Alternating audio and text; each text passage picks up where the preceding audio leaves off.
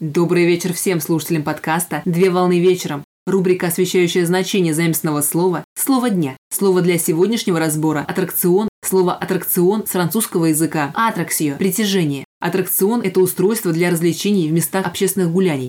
Аттракцион представляет собой сооружение, которое создано для развлечений. Как правило, устанавливается в местах, предназначенных для коллективного отдыха, таких как городские парки, игровые площадки и развлекательные центры. А примитивные аттракционы, такие как горки, карусель и качели, можно обнаружить на детских площадках. Для открытых площадок наиболее популярными аттракционами считаются американские горки, детская железная дорога, колесо обозрения и другие виды аттракционов. При этом с развитием крупных супермаркетов и торговых центров появился рынок малых аттракционов и для закрытых помещений. Например, детская карусель «Шапито». В России первый парк аттракционов «Луна парк» был открыт в Санкт-Петербурге в 1912 году на улице Офицерской, сегодня улица Декабристов. В цирковом значении аттракцион представляет собой номер в эстрадной программе. На сегодня все. Доброго завершения дня. Совмещай приятное с полезным. Данный материал подготовлен на основании информации из открытых источников сети интернет с использованием интернет-словаря иностранных слов.